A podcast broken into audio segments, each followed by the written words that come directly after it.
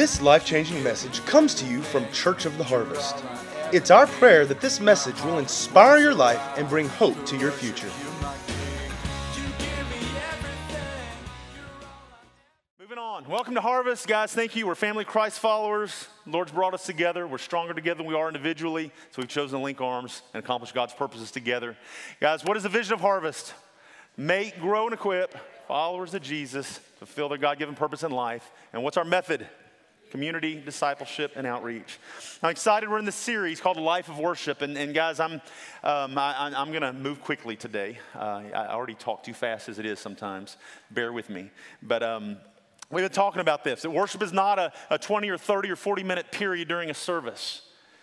It might be an expression of worship, but hopefully it's one of the smallest facets of worship in your life because worship is so much more, so much more than that.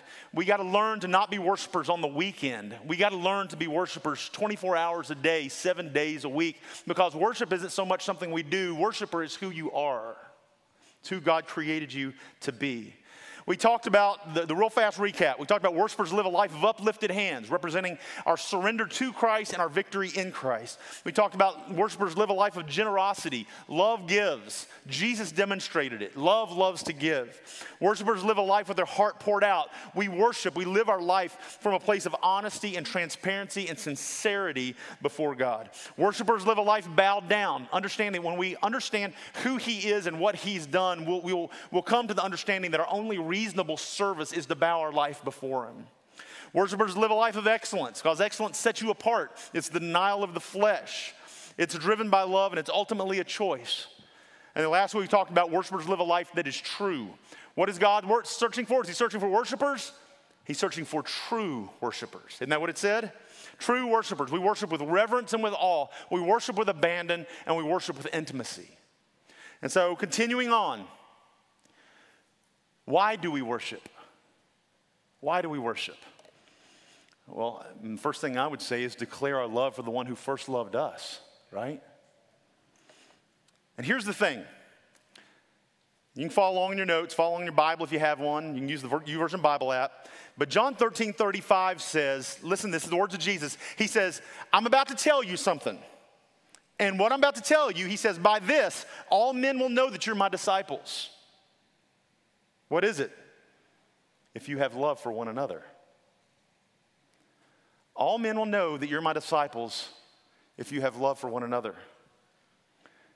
The Passion Translation says, For when you demonstrate the same love I have for you by, dem- by loving another one, one another, everyone will know you're my true followers. Guys, this is tough a little bit because this is where you know, we like to say in our culture today, well, the Bible says don't judge, brother, right? Don't judge. But is this not a little bit of a judgment right here?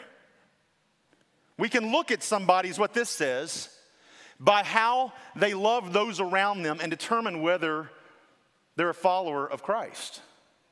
So, I mean, uh, for instance, have you ever met somebody and you, you only had a few minutes of interaction with them, but you walked away just because of their kindness and because of their smile and because of their heart, you inside thought, I bet they're a believer.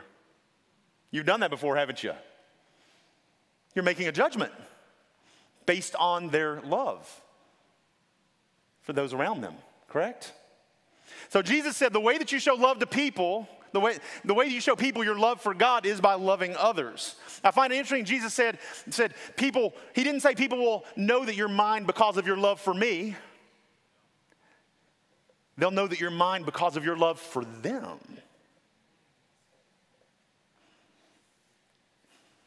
It's a little more difficult. Many times we would say, Oh, I love God. Oh, it's easy to love God. Jesus died on the cross. I love God. But when he says, Yeah, prove it by loving others. Oh, my family, that neighbor, that, you know, ugh, yikes. A little more difficult. And how many of you know that God knew that it would be difficult sometimes? When Jesus wrote this, when he said this, he knew that it was going to be difficult sometimes, didn't he? And he, and he knows we're in human flesh. He knows we're not going to live this out with perfection. So he lived the example, right? He lived it out. And I think as we look at it, as we learn more about Jesus' character, we can apply the truth of what we see in him to our own lives. He loves us, and he loved us first. The Bible says that when we were still wallowing in our sin, Jesus died for us, right? He made the first move. For God so loved the world, by the way, that doesn't just mean you, right? That means every human being that will walk the face of the earth. And God so loved the world that he gave Jesus to die for us, to, to die for our sin, to redeem us, to restore us. That is love. He says, when we love others, we are obeying him and we are honoring him and we are worshiping him through our display of love for those around us.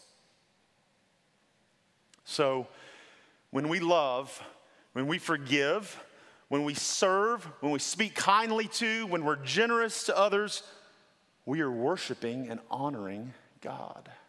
It's part of our true worship to the Lord.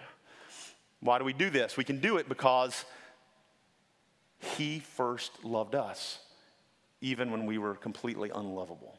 How many of you know you have been unlovable before? So today I want to talk about the next one in this is worshipers live a life of extravagant love. Worshipers live a life of extravagant love. We love extravagantly because we have been loved extravagantly. So, what does this look like? So, I, am to I'm going to give you three things. I just want to look at the example of Jesus for a few minutes. And I want us to go through this and see how Jesus loved. And and, and, and so, three thoughts about our worship expression of extravagant love, okay?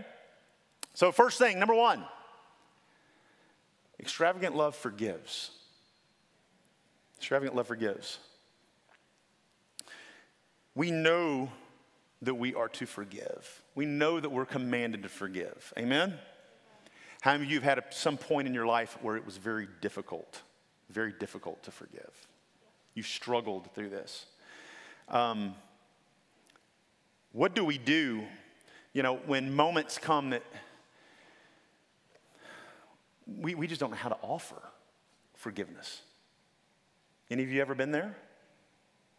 You know, there's a lot of things going on in our world right now. Even just here in the Memphis metro area, the things that we've seen happen in recent weeks.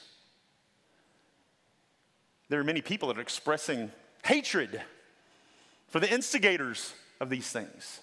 This man who spent four or five hours shooting up our town.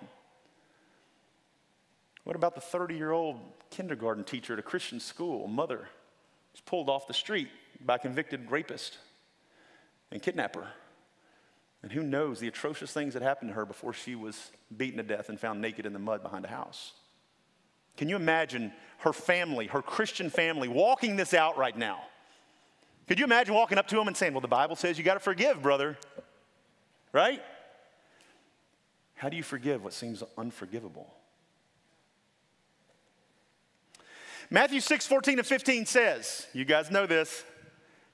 For if you give, forgive others their transgressions, your heavenly Father will also forgive you. But if you not forgive others, then your Father will not forgive you your transgressions. Saying, Well, I don't want to forgive them. You don't know what they did to me. No, I don't. But what I do know in the midst of anger is that even this man, what was his name, Cleotha Abston, who's been convicted of this murder of Eliza Fletcher, Jesus died for him, and he loves him desperately desperately. Amen? How can you forgive someone that does something unforgivable? Well, I want to start in Luke 23. Sorry, not to bring a big downer here, guys. Let's lift it up a little bit. Let's smile at one another. in Luke 23, we see this amazing display of forgiveness from Jesus as he's on the cross. Now, guys, remember, Jesus is completely innocent. He's never, ever ever sinned. And here he finds himself hanging on a cross in unimaginable pain between two common criminals. And so in Luke 23, verse 30, I'm on these next couple few verses, I'm gonna read to you from the Passion translations. You've heard these verses hundreds of times. It says, Two criminals were led away with Jesus, and all three were to be executed together. And when they came to the place that is known as the skull, Golgotha, the guards crucified Jesus, nailing him on the center cross between the two criminals. I think when we read this, we, have read this so many times in our lives, I think we don't have a, many times, a, a full understanding on exactly what is happening here in this moment on the cross. And we've seen the movies and, and, and the, the, the plays and the passion plays and all these different things of, of the, the crucifixion, the burial, death, burial, and resurrection of Jesus. But I don't know if we have a proper understanding of this moment, what this looked like in this moment.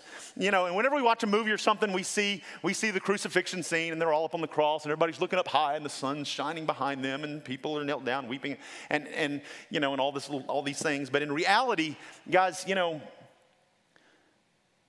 Y'all know the cross was meant to, to bring extreme torture, right? Um, it was meant to bring extreme uh, humiliation. And, and actually, crucifixion, I believe crucifixion was actually considered a, um, an, an, expensive form of crucifixion, uh, uh of, of execution. I mean, was, there were easier ways to take care of them right quick. This required uh, labor and materials and manpower, and it was reserved for only the worst of the worst criminals. We know that they would take them to the place of crucifixion, and actually, it was meant to be an example. Many, they would do it in a very public place. How many of you remember, how many remember back in the day the movie Spartacus, where they execute them along the, was it the Appian Way? I think, along the road on either side, because it, they, it was an example. You don't, you don't mess with Rome, right? And so they would lead them to the place of crucifixion, and that you had two beams. We always see them carrying the, the, full cross, but, but generally it was, it was one beam that they would carry that was up to 120 pounds, and it was called the, um, it was the, sti- wait, the stipes and the patibulum, I think. And, and they would carry that to the place of crucifixion, and then they would put, and uh, they would strip them naked. This was about humiliation as well. And then they would put spikes through their wrist into that beam. And then they would pick that beam up, dragging them by their wrists, and put it up on top of the other, attach those together, and then put one nail through the bones of their two feet down there. Also, we always see them all up high. Generally, it's, it's agreed upon that um, their feet were almost touching the ground. That's why people could walk up and mock them and spit on them, could spit in their face, because they were, they were almost on the ground. They, they, they were one step down from being able to touch the ground. In order to breathe, because they had been dragged up by their arms, they were stretched out so far, it pulled up on their diaphragm and they couldn't breathe. So, in order to breathe, they had to pivot on that nail between their feet and they had to push up on it to get a breath to suck in. It was, it was actually death by su- suffocation.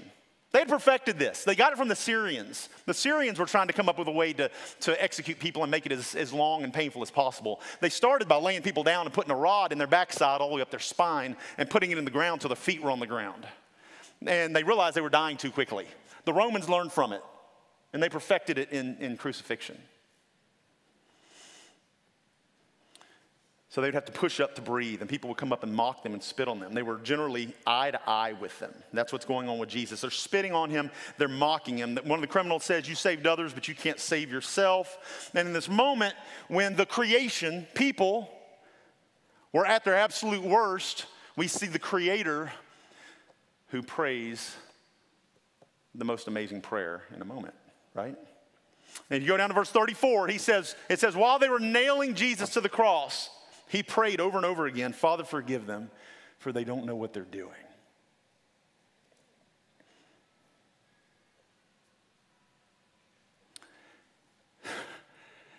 Jesus asking forgiveness for what seems unforgivable in a moment.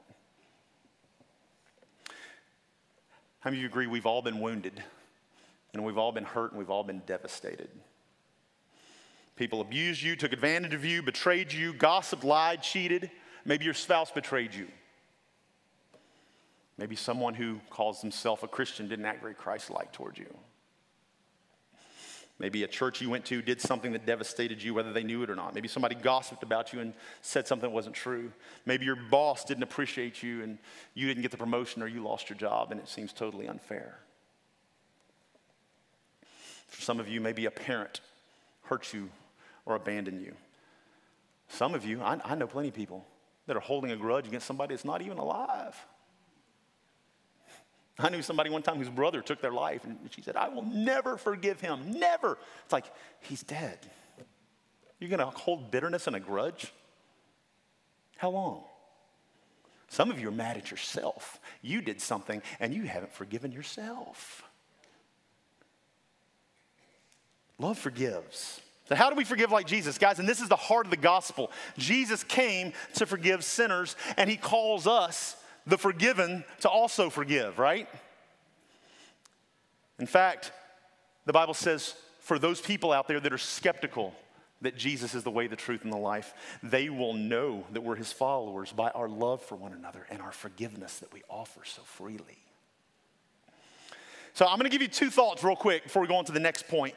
Two thoughts. What does Jesus say? How do we deal with unforgiveness? When, when we know we've got to forgive somebody, what do we do? And I'm, I'm, we're going to look at what Jesus did here. But the, the first thing I want to mention in this is we got to pray for those who hurt you. This is what Jesus did on the cross. In Matthew chapter 5, verse 43, he's talking to the Jews and he said, You've heard it said that you shall love your neighbor and hate your enemy. The Jews have been taught this. Jesus says in verse 44, But I say to you, Love your enemies and pray for those who persecute you. Pray for your enemies. How many of you love praying for your enemies? Yeah, I'll pray for you. Pray you get hemorrhoids. Pray, pray, right? Praying, right?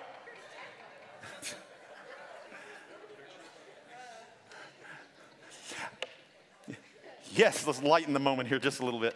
I read a poem. I found a poem online. Listen to this. This poem says, so I listened to the preacher. So I listened to the preacher as he told me what to do. He said, You can't go hating others who've done wrong to you. Sometimes we get angry, but we must not condemn. Let the good Lord do his job, and you just pray for them. So I pray your brakes go out running down a hill. I pray a flower pot falls from a windowsill and knocks you in the head just like I'd like to do. Just know wherever you are, honey, I'll be praying for you. Right? Guys, when Jesus said, pray for those who hurt you, he was saying something revolutionary. He was saying something they'd never heard before. He's saying the exact opposite of what they had been taught their entire lives. That Jews had been taught an eye for an eye, a tooth for a tooth, blood for blood, right? When somebody else wrongs you, you return it. It's what's right and what's fair. It's what the Jews had been taught. Today, they would say, somebody flips you off on the road, you gladly return it. God bless you too. Right? Does it not sound like our society today, though?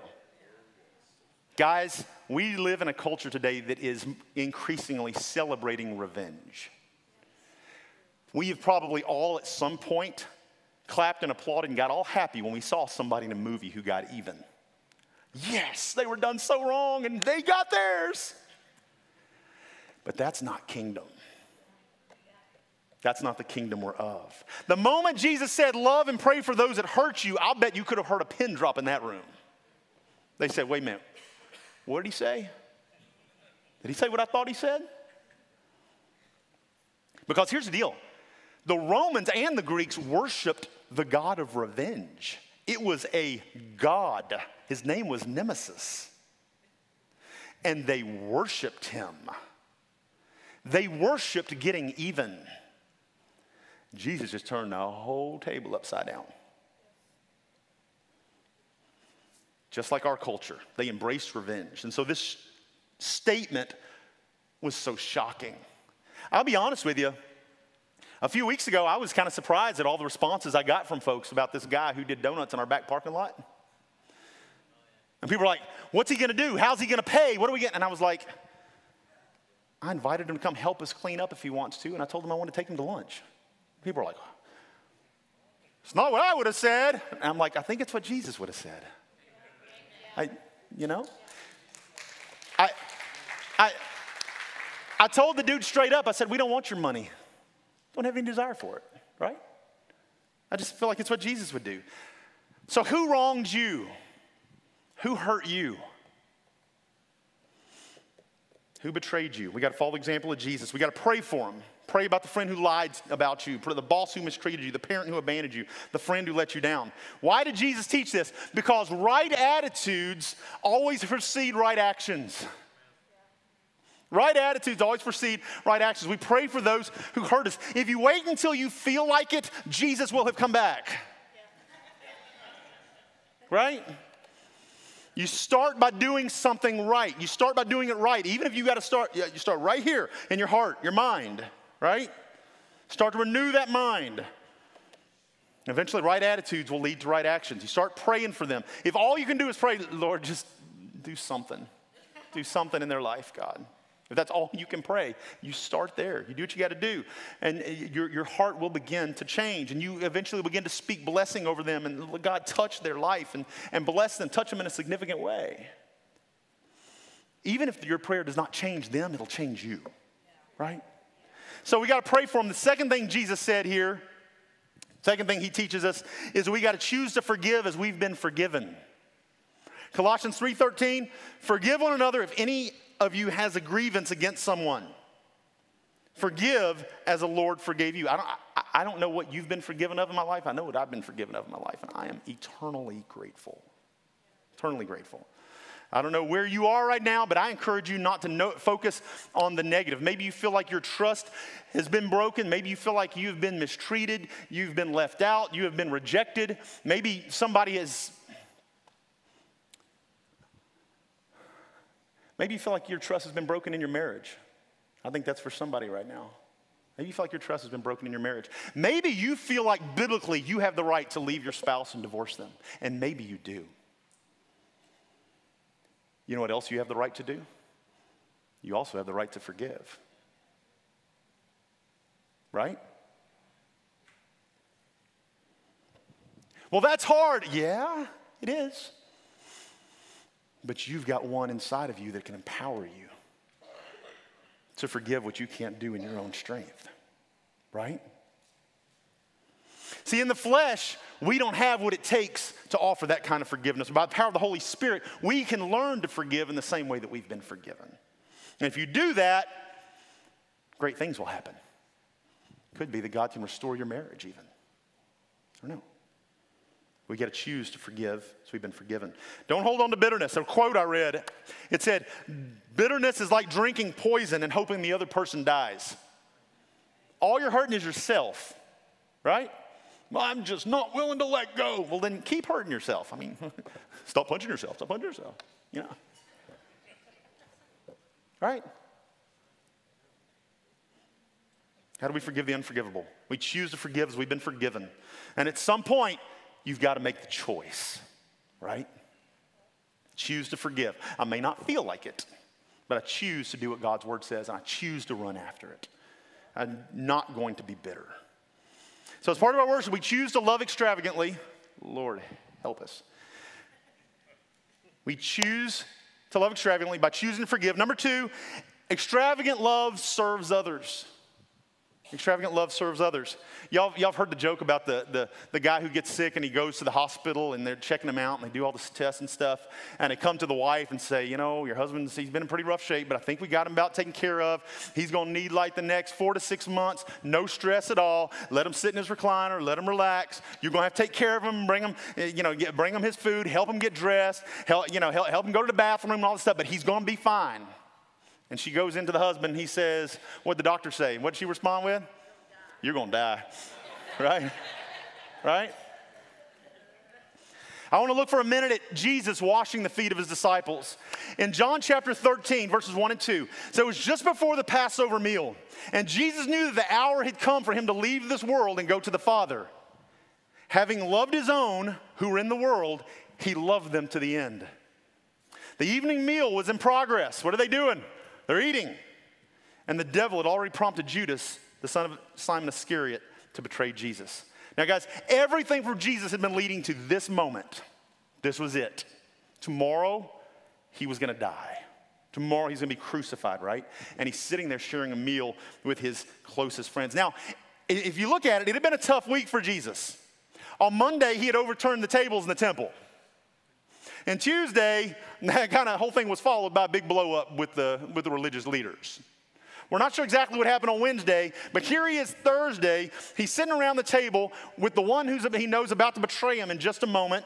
And we also know, according to Luke, that some of the other disciples are sitting there arguing over who's the greatest. And he probably has a certain amount of dread in his head, in his heart, for what's about to happen tonight and tomorrow. And he's sitting at the table looking around. So if you imagine him sitting there, what does he see as he looks around this table? As they're arguing over who's the greatest, here's the one sitting here that's about to betray him. He sees these proud hearts. And he also sees dirty feet, doesn't he? So Jesus looks around, he sees these dirty feet, and he says, I can wash their feet. Something that everybody else would have thought was too low to be done. That was the servant's job, not the rabbi's job. In John chapter 13, verse 4, it says So Jesus got up from the meal. He took off his outer clothing, he wrapped a towel around his waist, and after that, he poured water into a basin and he began to wash the disciples' feet, drying them with the towel that was wrapped around him. What does he do? He gets up and he puts on a slave's apron. And he gets down and begins to do what nobody else would have been willing to do. I mean, imagine the, the Queen of England, I guess it'd be the king now of England. No, I'd rather think of Queen Elizabeth. Imagine Queen Elizabeth coming to your home and you're welcoming her like, oh, come in, you know, straighten up things real quick. Queen Elizabeth coming in, she's like, I am here to clean your toilets. And you'd be like, what? What? Yes, I'm here to clean your toilet. You know what? Guys, this is so much, such a bigger deal because this is Jesus, the Lamb of God, the Prince of Peace, the living water, the bread of life, our Redeemer, our righteousness, Alpha and Omega, beginning and end, King of Kings, Lord of Lords, puts on a slave's apron and bows down and begins to do a servant's job and wash the feet of his closest friends. He serves. I remember years ago at, when we were living in Illinois having this, um, uh, having this youth event, and I had a van load of kids I'm taking home afterwards. I remember it just snowed, and we pull up to this one guy's house, and he's getting out the van door, and I look, and, and the, oh, this older lady that lived next door was out there shoveling the snow in her driveway. And I said, Hey, man, go help your neighbor shovel her drive right quick. And he looked back at me and goes, What? He goes, I know her. She ain't going to pay me. And he slammed the door and went in. And I thought, Oh, gosh the example we can be. Guys, we got to begin to serve. We got to begin to meet needs, expecting nothing in return, doing it as a worship as unto the Lord. Guys, we have areas, we, we need people to serve here within the church family, much less outside. I remember years ago, we couldn't get enough people to work in the children's department. And we finally we had so many kids, and we finally went to parents and said, hey, if you guys would all just sign up to serve in the children's department, you, you wouldn't have to do it more than like once every couple of months. Like nobody would do it. Well, I'm not called to children's ministry. I'm not called to watch kids. Well, I guess you're calling somebody else to watch yours, right? It's like, right? It's like, I'm not called to that. I'll have to, I'll have to pray on that. You got to pray to serve? You got to pray? It's kind of like we had, I, I talked to a couple of people We've had a couple of young adults who said stuff to me about, man, I love these stories, all these mission trips people did over the summer. I'd love, I so badly want to go on a mission trip. Well, do it, man. Go. I don't know. I don't think I'm called to missions. You're not called to go s- serve somebody for a week or two? Well, I got to pray on that one and see. You got to intercede and ask. The, what else are you going to be doing? Well, I'm going to come home from college. It'll be summer vacation, so I'll probably just be living at my parents' house and working. You got to pray, God, can I take two weeks of my summer vacation and serve somebody? Can't, oh, please, God. Seriously? I love what dad always says. It, when, when, when it comes to serving the Lord, you always have a green light, unless on the rare occasion it's red. the rare occasion, if there is something in your heart and you're wanting to serve, you don't generally have to get down and intercede over this thing. Probably he put the desire there in the first place. Check and see do I feel a check about this? No? Cool, I'm going. I'm going to go serve these folks and show them the love of Jesus. Does that make sense? Moving on. You don't have to always have to pray about whether to serve people. Just do it unless on the rare occasion you feel the Lord, you know, a check about something in that. But what can you do? I love the youth a few weeks ago helped clean up Mr. Ken and Miss Loretta's yard, you know, with all his medical issues he's believing through right now. Guys, help, say yes. When somebody, somebody asks you to help them move, you know, yeah, everybody loves that. Oh, I'm glad I'm your friend this week. Woo, to help you move. Oh, you to give me a piece of pizza? Awesome.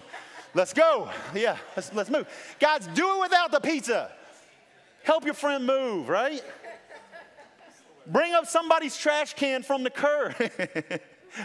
Bribing you a pizza. Um, we, we forgot our trash can back several weeks ago, and I, I went uh, on Monday. They pick it up on Monday morning.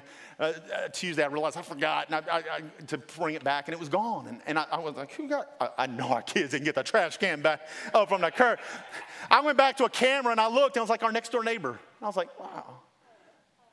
Uh, next time I saw him, I was like, Dylan, thanks for bringing our trash can up. He goes, Yeah, man, I just saw it. You normally have it up. I saw I went down to get mine and yours was there. I thought I'd just bring it up. Why not? Why wouldn't we? Give a mom a break and watch your kid for a little while.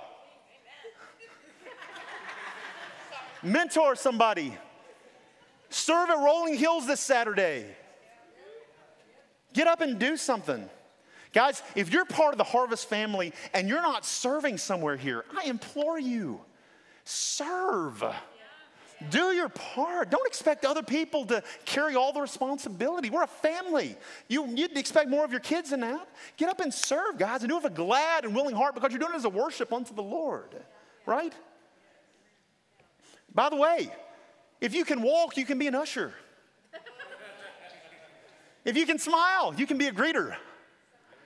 Not all you need to work in the children's department, some of you need to. But, guys, this is why I dislike it when I hear people say, well, for the last two years, we've visited 14 churches and I just hadn't found one yet that meets my needs. And I'm like, I, I didn't know we were called to be spiritual consumers. I thought we were called to be spiritual contributors. I, I, I, the church does not exist for you, it doesn't exist for me. The church exists for the world. We are the church. It's not a building, it's not a place where you're going to be served, right? We're not looking for a church to meet our needs. We are the church and we meet the needs of people in the name of Jesus. By the way, before I hit the last point, maybe, your gifts and talents aren't even about you.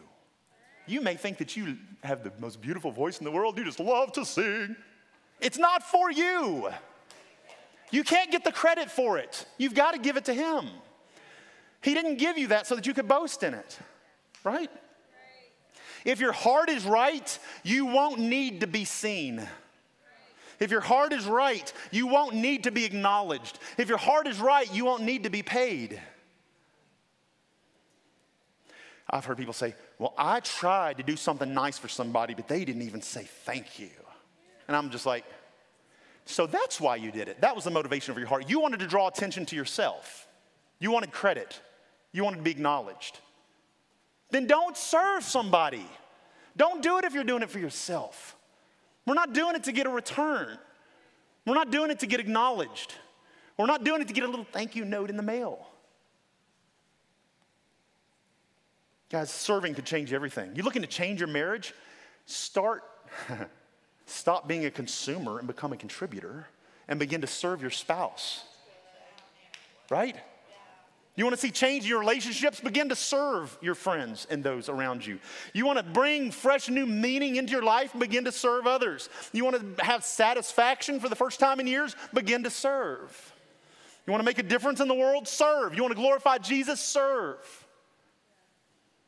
What did Jesus say? He looked around the room, having loved his own who were in the world. He loved them to the end. Jesus saw dirty feet and said, I got that. Bent down and washed the feet. I'm going to keep going, guys. Number three, last one. Extravagant love communes with others. All right, guys, I'm trying to hit things here that are countercultural, if you can see that. We are not supposed to isolate ourselves or go it alone, ever. Ever.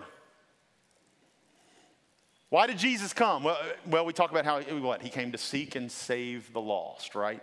He came to give his life a ransom for many, that we may live our life to the full. We have all these reasons that we would quote why Jesus came. But here's my question: How did he come? How did he come? Healing, preaching, teaching, whatever it may be. You know what Luke 7:34 says? Luke 7:34 said, "The Son of Man has come eating and drinking." He's come eating and drinking. In fact, he was eating and drinking with folks so much that they were accusing him of being a drunkard and a glutton. And I promise you, he was neither. Right? This is how much he came eating and drinking. Some of y'all are like, I didn't know I had so much in common with Jesus. I like eating and drinking too. Right? Yeah. Right? Yeah. Just like that. we know why he came, but we don't think many times about how he came and how he interacted with others. He came in community. Now, think about this for a moment. Back in the day, eating meals was different than it is here. Back in the day, in that culture, meals were more than something that you just enjoyed because food tasted good or just for the nutritional value of it. Uh, as a matter of fact, it's still that way many ways, places around the world today. You still go to Europe. I mean, a meal is a dinner is a it's a big deal. It's a it's a presentation. It's not something that you rush. It's not something you do on the go. You don't get fast food. You would be scoffed at. No, you know this is something that we stop and and, and we enjoy not by ourselves either with others. And so this is the way it was back then. Meals could last for hours back in Jesus' day.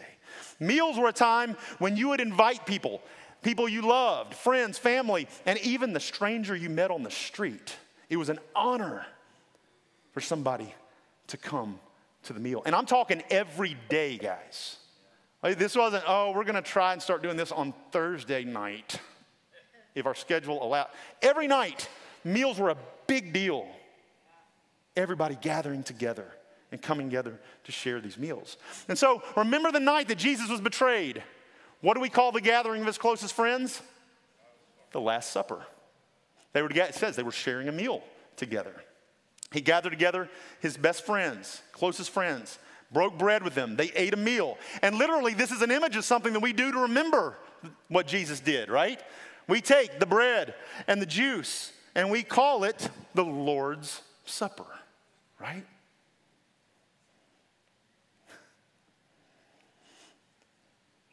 Guys, this is community. So, Acts chapter 2, Jesus ascended into heaven. In Acts chapter 2, we see the, the, the, coming days and weeks of the early church as they're beginning to gather together without Jesus. And y'all, y'all know this. I'm going to read it to you from the English Standard Version. It says, And they devoted themselves to the apostles' teaching and to the what? The fellowship, to the breaking of bread, and to prayers. Guys, they were devoted to this. This was major to them. And awe came upon every soul, and many signs and wonders were being done through the apostles. And all, everybody say all, all who believed were together doing what? Breaking bread, doing life together, and had all things in common. And they were selling their possessions and their belongings and distributing the proceeds to all as they had need. Nobody needed anything because everybody was meeting their neighbor's need. And day by day, attending the temple together. Everybody say together. And breaking bread in their homes, they received their food with glad and generous hearts, praising God and having the favor of all the people. And the Lord added to their number, day by day, those who were being saved. Of course, the Lord added to the number day by day because He created us with a need for this. People were seeing this and going, I need that. I need what they have. Even if they hadn't heard the name of Jesus yet, they saw this tight knit community that loved each other and allowed and didn't allow another person in that community to lack for anything. And they supported one another and they ate their meals together and they worshiped together. And everybody was coming out of the woodwork going, I need that. I need that in my life.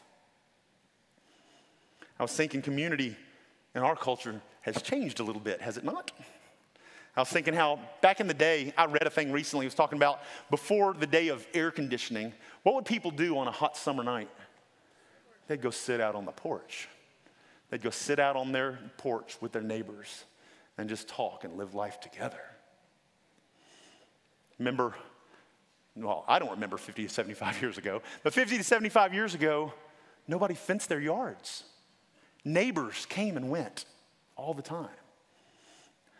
Some of you here can remember the days before texting and voicemail and answering machines. Some of y'all don't know what an answering machine is. What did you do when the phone rang? You answered it.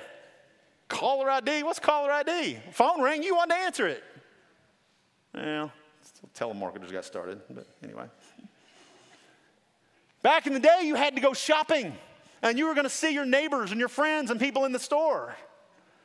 And you were going to stop and you were going to talk. And you weren't in so much of a hurry. And You would build relationship. Things have changed. Now I just shop online. So much easier, right? They're going to drop it at my door, drop it in my trunk. Awesome. I read this and I kind of edited it and make it my own. I read it online uh, last week. But if Acts chapter 2 was written today, what would it say? Remember Acts chapter 2? They devoted themselves, the apostles' teaching, the fellowship, breaking bread, all that. What if that was written today? What would it say? The Christians were devoted to themselves and occasionally got to church when they had the time. No one was filled with awe with awe because there were no signs and wonders being performed by the believers as they were rarely assembled together. Very few of the believers were together and they had almost nothing in common because they had no real time for each other. If they sold something, they used that money to buy something better for themselves uh, uh, to compete with their neighbors. They ate on the run, they kept to themselves, and were too rushed to enjoy one another and, or give praise to God. They claimed to love God, but they had no real love for each other, and they felt all empty and alone. As a result, most people disliked them, and very few were ever saved. Is that not where we live today? If we're going to worship the Lord with extravagant love for others, guess what? We got to be around others. We got to be all about community. Our culture worships independence. Some of you probably even said it before, well, I'm an independent person. Here's the problem, guys. Being a follower of Jesus is absolutely the opposite of independence. It's the exact opposite. To be a Christ follower, to be a Christian, is to be dependent. You cannot be a Christ follower and be independent. You can't save yourself. You can't make it yourself. To be a Christ follower means you are completely dependent upon the grace of God. You're dependent upon Jesus, His presence. And I would argue we're dependent on one another because we're incomplete without one another. To be a follower of Jesus is to be dependent upon God and His people. Last thing I want to mention in this before I close we must gather together, firstly and primarily as the body of Christ. I heard people say, well, brother, I do church online nowadays. I don't go to a church. I, have heard people say, I watch preachers on TV. I've heard people say, well, I got a number of podcasts I listen to instead of going to church. I'm like, man, do not reduce your fellowship with believers and worship of God to a podcast or an internet connection. We can't do it. I am thankful for our live stream but if you watch church online, never gathering in person, you will never get what God wants you to have. You can't. You can't. We were, ne- guys, we were never told to listen to a podcast. We were never told to watch Christian television. We were never called to chase after a preacher.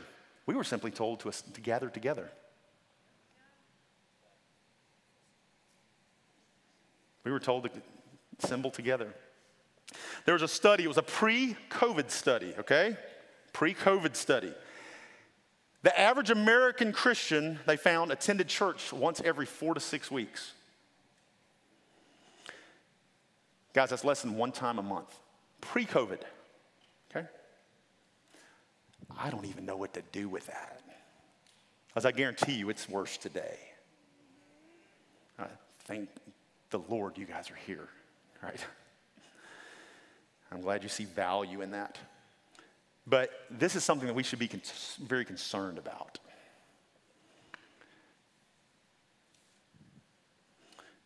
On average, people are spending one to two hours a month gathering together as the church. Most of us in this room are probably going to spend more time than that on social media today than the average American is spending in church in a month. Your life can't be transformed if that's all you'll offer the Lord. if that's all you'll give him.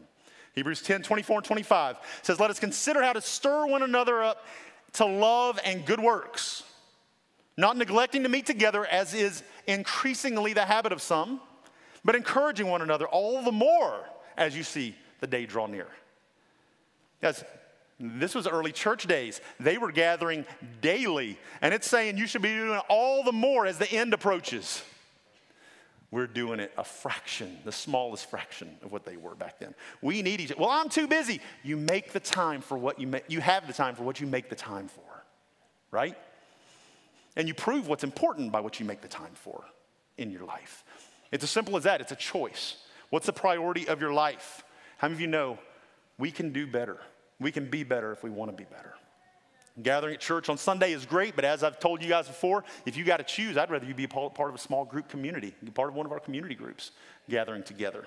There, that's where you're going to grow. That's where you're going to invest in others. That's where, that's where you will be missed if you're sick and you can't make it. Your community groups will call you and they'll say, Where are you?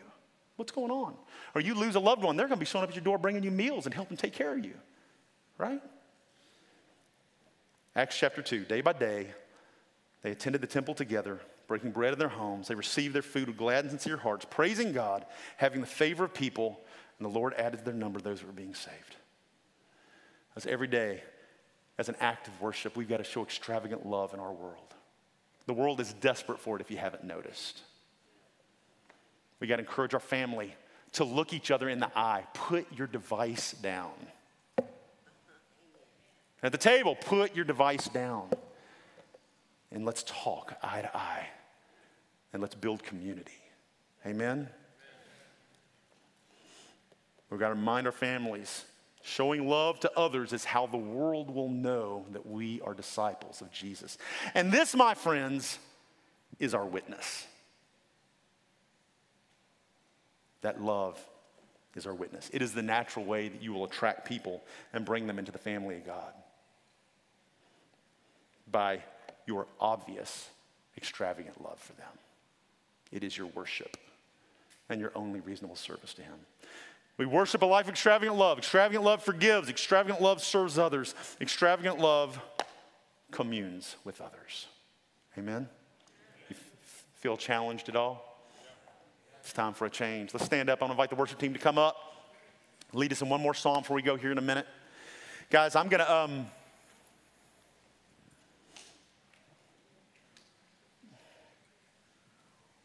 Yeah, let's just worship here for just a minute. I'm going to let you go in just, just, just a moment. Hang with us.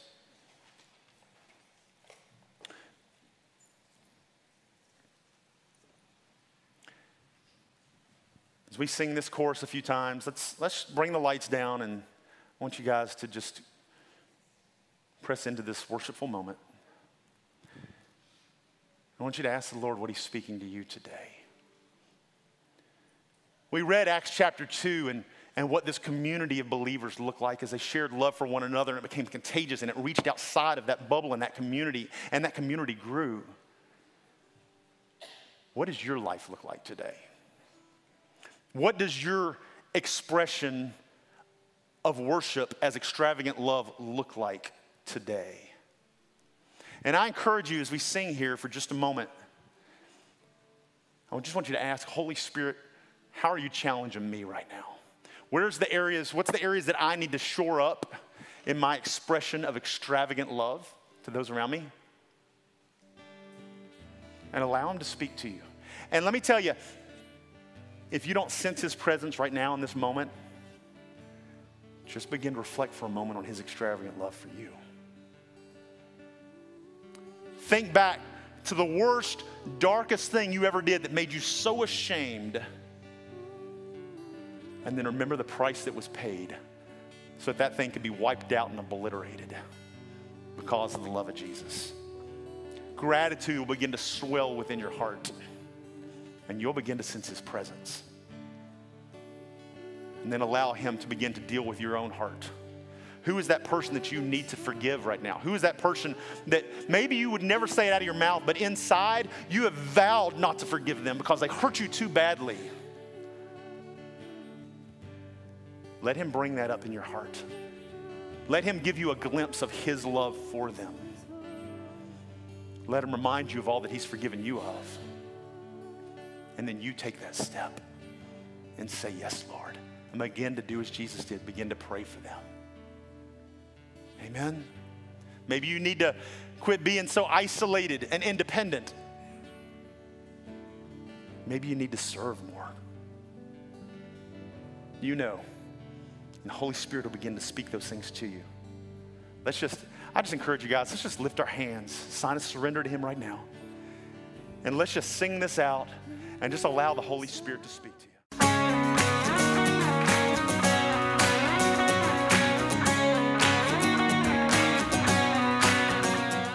If you'd like to get more information about resources from Church of the Harvest, please check out our website at midsouthharvest.org. You may also contact us by phone at 662 890 1573 or toll free at 866 383 8277.